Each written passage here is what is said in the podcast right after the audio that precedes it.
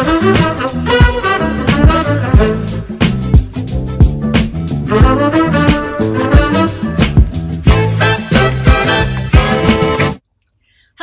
Sehat sekalian, selamat datang di Lini Podcast, ngobrol lebih dekat tentang gaya hidup sehat. Nah, meskipun Ramadan sudah usai, tapi rasanya perbincangan mengenai puasa dan manfaatnya bagi kesehatan nggak pernah usai ya. Kembali lagi bersama saya Karisa, dan kali ini kita akan membicarakan sesuatu yang sangat menarik nih. Nah, kalau sebelumnya kita sudah membicarakan tentang kondisi kulit selama puasa, kali ini kita akan membicarakan tentang kiat puasa omat dan tomat. Nah, bukan nama buah ya, tapi maksudnya adalah two meal a day and one meal a day. Nah, berdasarkan uh, terjemahannya nih kan, makan sehari sama dua kali, eh sehari sekali dan dua kali. Emangnya bisa gitu? Emang nggak lapar? Nah, kita akan cari tahu. Supaya saya nggak kesepian, telah hadir bersama kita seorang guru besar dari Ilmu Gizi FEMA IPB University dan juga Ketua Umum Pergizi Pangan Indonesia. Siapa lagi kalau bukan Profesor Hardinsyah. Selamat datang, Prof. Ya, gimana kabar Karisa? Baik, baik. baik Semangat ya. nih saya untuk Mantap hari ini. ya. Oke okay deh. Nah, mungkin uh, tadi sudah penasaran nih teman sehat. Mungkin hmm. ada pertama kali baru dengar juga soal tomat dan omat karena yeah rupanya belum banyak uh, belum hits nih di Indonesia tapi hmm. di mancanegara udah banyak nih yeah. teman-teman kalau search di YouTube pasti banyak tuh uh, youtuber-youtuber asing yang udah nyobain omat dan tomat boleh Prof dijelaskan yeah. apa yang sih penting itu? bukan buah kan ya bukan buah beda ya jadi uh, tomat itu two meal a day artinya hmm. uh, makan dua kali sehari ini sebenarnya bisa juga diatur kaitannya nanti dengan eating window atau oh. jendela makan. Hmm. Artinya kalau dalam satu hari itu 24 jam, hanya dua kali. Nah, dua kalinya seperti apa? Nanti kita diskusikan. Okay. Satu lagi, uh, one meal a day, OMAD. O-M-E D ya Omat. Ini bukan nama orang di Sunda, ada orang namanya Omat nama ya. tetangga gitu siapa tahu Omat. ya, jadi uh, one meal a day. Mm -hmm. Jadi dalam 24 jam hanya satu meal. Ini sebenarnya uh, kalau dalam berbagai penelitian sebenarnya namanya bukan omat ya. Hmm. Di nama saintifiknya itu uh, ketika kita membuat jendela makan itu 24 uh, dalam 24 jam itu 20 jam tidak makan. Okay. Ada 4 jam jadi hanya sekali bisa bisa hmm. makan gitu hmm. dan ada kesempatan minum juga. Jadi di samping makan nanti ada lagi pengaturan minumnya. Ada yang puasanya sambil boleh minum mm-hmm. ya atau puasanya tidak minum. Tapi ini lagi-lagi ya eh, secara sains gizi dan kesehatan ya. Tapi akar-akarnya kalau kita lihat ada mirip-miripnya. Misalnya one meal a day mm-hmm. omat itu ketika orang tinggal di Rusia, iya. Skandinavia yeah. uh-huh. itu ketika puasa mereka di sana okay. ya menjelang musim dingin itu sekitar 20 22 jam. Oh, karena... Berarti hanya one one meal time lah ya, hanya empat jam itu nggak mungkin berkali-kali iya, makan. Jadi akar spiritualnya ada, tapi secara sains itu ada penelitiannya. Oke okay, oke okay, oke. Okay. Dan ya. mungkin karena di kehidupan sehari-hari juga akhirnya muncul gitu Betul. kan ya penelitian tentang itu. Nah iya. daripada yeah. penasaran mungkin ada yang pengen yeah. tahu Prof gimana sih sebenarnya cara untuk menerapkan tomat dan omat yeah, ini? Ya yeah. pertama uh, tentunya kalau ini berbasis spiritual mm -hmm. ya tentunya akan dapat keuntungan ganda ya. Oke. Okay. ya satu mm -hmm. dapat uh, imbalan dari yang maha kuasa mm -hmm. pahala, kedua hikmah ya yang memang diniatin benar untuk mengelola tubuh mengelola biokimia tubuh mm -hmm. sehingga kita tambah sehat mm -hmm. ya. Nah, caranya kembali tentunya harus berawal dari uh, rencana baik, iya. niat baik, komitmen baik uh -huh. ya. Jangan pernah merasa ini suatu yang berat. Sebenarnya hmm. orang melakukan ini karena gagal di diet. Oh, seringnya gitu ya. Seringnya gagal diet udah berkali-kali oh. bahkan kalau very low calorie diet uh -huh. itu kan memang ampuh dalam jangka pendek, uh -huh. tapi dalam jangka panjang kan dia yoyo. Oke, okay, nah, maintain gitu ya. Ya, kemudian orang cari lagi gitu ya. hmm, ya. Uh, okay. Apa sih? Oh ternyata orang yang dari spiritual tuh bisa, kenapa nggak diolah lagi? Oh, inspirasinya ya, spiritual inspiri tapi. Ya, um, sehingga jadi misalnya two meal a day ya. Nah. Two meal artinya kan kalau kita secara hari-hari biasa, mm. umumnya orang di dunia ini mm. kan three meal a day. Makan tiga kali sehari. Sarapan atau makan pagi, mm. makan siang, makan malam. Di antara itu kadang-kadang ada snack ya, yes. entah itu dua kali, entah itu sekali atau tiga kali tergantung kebiasaan lagi. Nah, mm -hmm. dari three meals a day, tiga meal ini dikurangi satu. Oke. Okay. Nah, sekarang yang dikurangi itu yang mana. Oh. Nah, oke, jadi kalau secara sains yang dikurangin itu jangan sarapannya. Meskipun ada orang menganggap paling gampang tuh sarapan karena Iya, biasanya pagi kalau dia larut malam tidur, larut makan malamnya jam 10 makan malam, Ah, ah. pasti paginya dia masih merasa masih merasa kenyang ah, ya. baru makan. Nah, sering kali saudara-saudara kita yang tipologinya telat tidur, telat dinner, Mhm. itu skip breakfast. ya skip breakfast, tapi itu nggak healthy. Mhm. Karena apa? Makan malam terlalu malam itu udah nggak healthy. Iya, Kemudian pasti. tidak sarapan itu juga banyak bukti udah sampai meta analisis nggak baik. kita bahas di episode selanjutnya Nah, nih ya. Prof.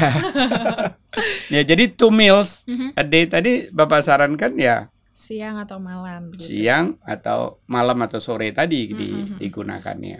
Oke, oke. Bahwa makan siangnya biasanya jam 1 bisa jadi jam 11 gitu ya. Hmm, Nah, oke. jam 11 sama jam 5 misalnya itu kan berarti sudah eh, 6 jam. Mhm. Jadi bisa berpuasa 18 jam itu. Oke. Tapi kalau misalnya makan malamnya jam 7 ya makan siangnya tadi jam 11 atau di- dianggap brunch Haha, antara breakfast dan lunch, lunch. ya. Eh, itu yang di- ditiadakan. Itu yang ditiadakan berarti eh, tadi kita two meals ya. Two Two meals meals. berarti sarapan sama makan siang Makan. atau sarapan atau sore. Mm-mm.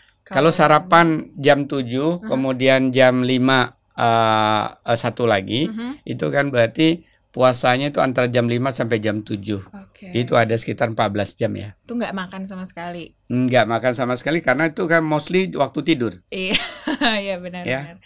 Oke, oke, oke. Tapi makannya tadi ya hanya ketika sarapan tadi jam 7 atau jam 5. Sip.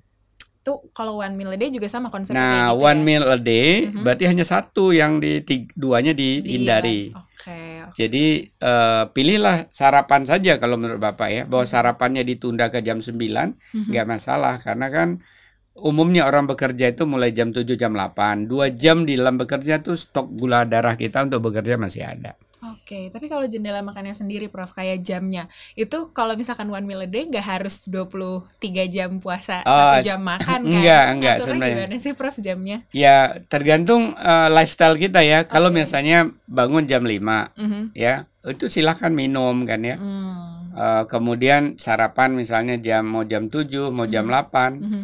Kemudian eh, kita eh, mulai katakan itu sekitar jam 10 11 tergantung jendela yang mau kita eh, bentuk Hmm. tadi.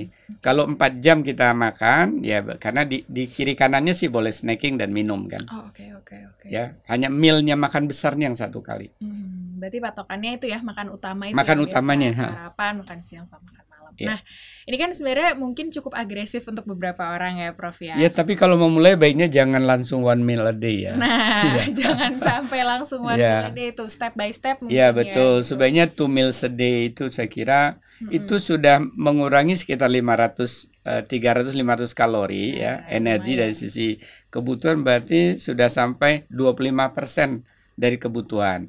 Dan itu sudah bisa memicu dalam teori yang lain, Mhm. sudah pernah kita bahas otofagi. Ah, oke oke. Dalam beberapa hari nggak bisa satu hari ya. Oh, ya nggak bisa instan ya. Nah, ini juga konsisten. Ya harus beberapa hari dilakukan. Hmm, ya, ya. Seperti autofagi itu kan setelah dua minggu ya Hmm, baru. Kalau turun berat badan sih hari ketiga keempat sudah mulai.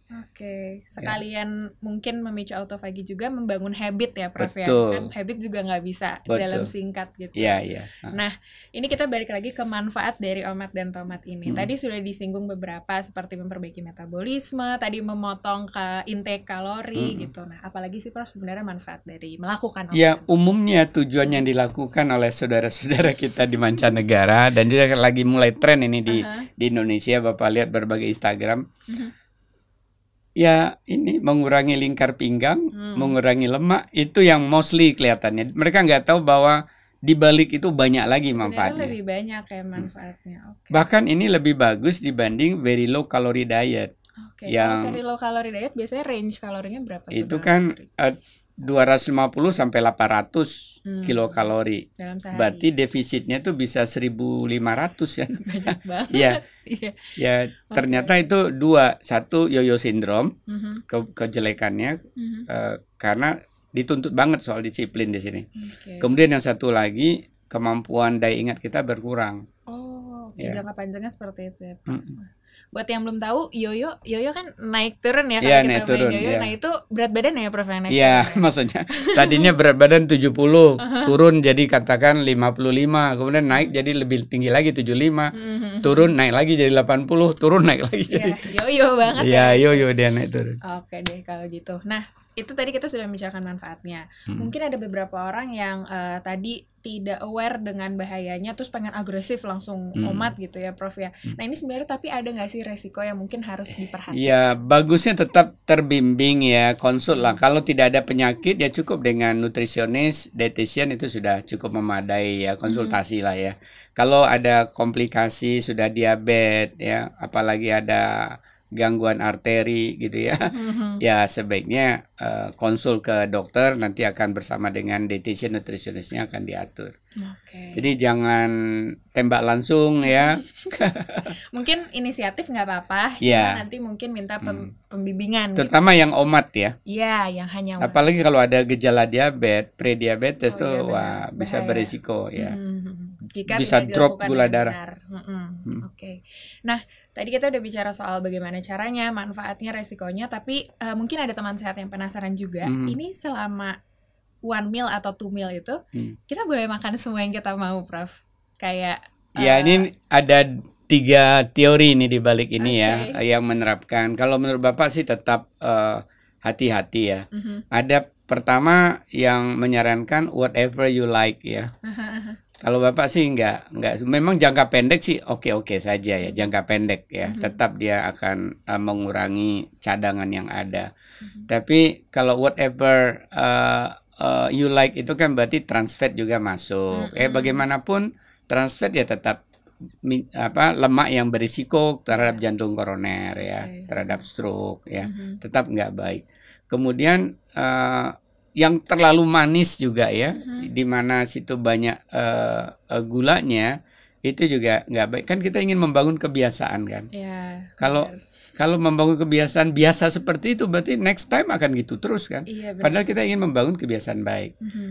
Nah, ada lagi yang kedua, oke, eh, prinsipnya itu healthy diet ya, Mhm. tidak tadi lemak yang di dari apa namanya jelantah ya, Iya. nggak digoreng, Mhm. Hah, bukan sisa penggorengan, Mhm. Juga nggak terlalu manis, mengurangi berbagai cake yang ada krimnya, Mhm. juga dibolehkan minum. Jadi prinsip gizi seimbang, tapi jumlahnya dikurangi, Oke. boleh minum air putih gitu ya. Oke, itu- Atau kadang-kadang juga teh, karena kita tahu teh hijau itu kan terbukti ya, Oke, meningkat. antioksidan gitu ya. antioksidan men- meningkatkan pembakaran lemak tubuh. Oh, oke. Asal dia 2-3 bulan bukan hanya sekali dua kali. Iya, iya, iya. Lagi-lagi ya konsisten. iya. Baik deh. Nah, mungkin udah ada yang mempertimbangkan nih Prof setelah dengar gitu ya. Saya eh, mau coba yang mana, saya bisa konsul Iya, ke iya. siapa gitu ya.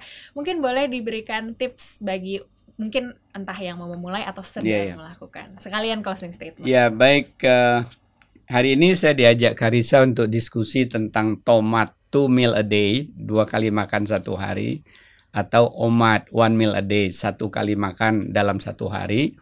Ini dalam rangka apa? Biasanya dalam rangka karena menghadapi masalah udah coba diet ini, diet itu, ternyata kok oke turun tapi naik lagi gitu ya, karena tidak ada unsur eh, disiplin dan pengaturan waktu makan. Karena yang baik itu tidak hanya jumlah jenis makan yang diatur, tapi waktu makan juga diatur, ya jadwalnya diatur. Nah, inilah pentingnya eh, puasa dengan menerapkan two meals a day, dua kali makan sehari atau omat one meal a day, di mana jarak waktu makannya tadi diatur. Dan memang itu terbukti gitu ya, secara saintifik ya eh, bisa mengurangi lingkar pinggang, bisa mengurangi lemak tubuh, bahkan keseimbangan hormonal kita, bahkan pre-diabetes eh, dan sindrom metabolik itu bisa dicegah eh, dengan cara ini. Tapi hati-hati kalau ada komplikasi gangguan penyakit, please konsul ya, jangan eh, bermain sendiri ya, karena dikhawatirkan bahwa ada gejala eh, diabetes, kemudian lakukan ini nanti risiko tanggung penumpang. Oke, okay, kira-kira begitu. Baik, terima kasih banyak Prof. Ferdin atas penjelasannya dan tipsnya juga. Yeah. Terima kasih kepada teman sehat yang sudah mendengarkan dan mengikuti terus Lini Podcast. Nih kita hari ini udah belajar banyak tentang si kembar, omat dan tomat. Di episode berikutnya kita akan membicarakan mengenai puasa dengan skip breakfast yang tadi sempat disinggung sedikit. Nah, ikuti terus Lini Podcast eksklusif di YouTube channel Lini Sehat dan Spotify supaya kita bisa ketemu lagi. Jangan lupa jaga kesehatan dan terapkan protokol protokol kesehatan di mana pun berada. Sampai jumpa di episode berikutnya. Dadah!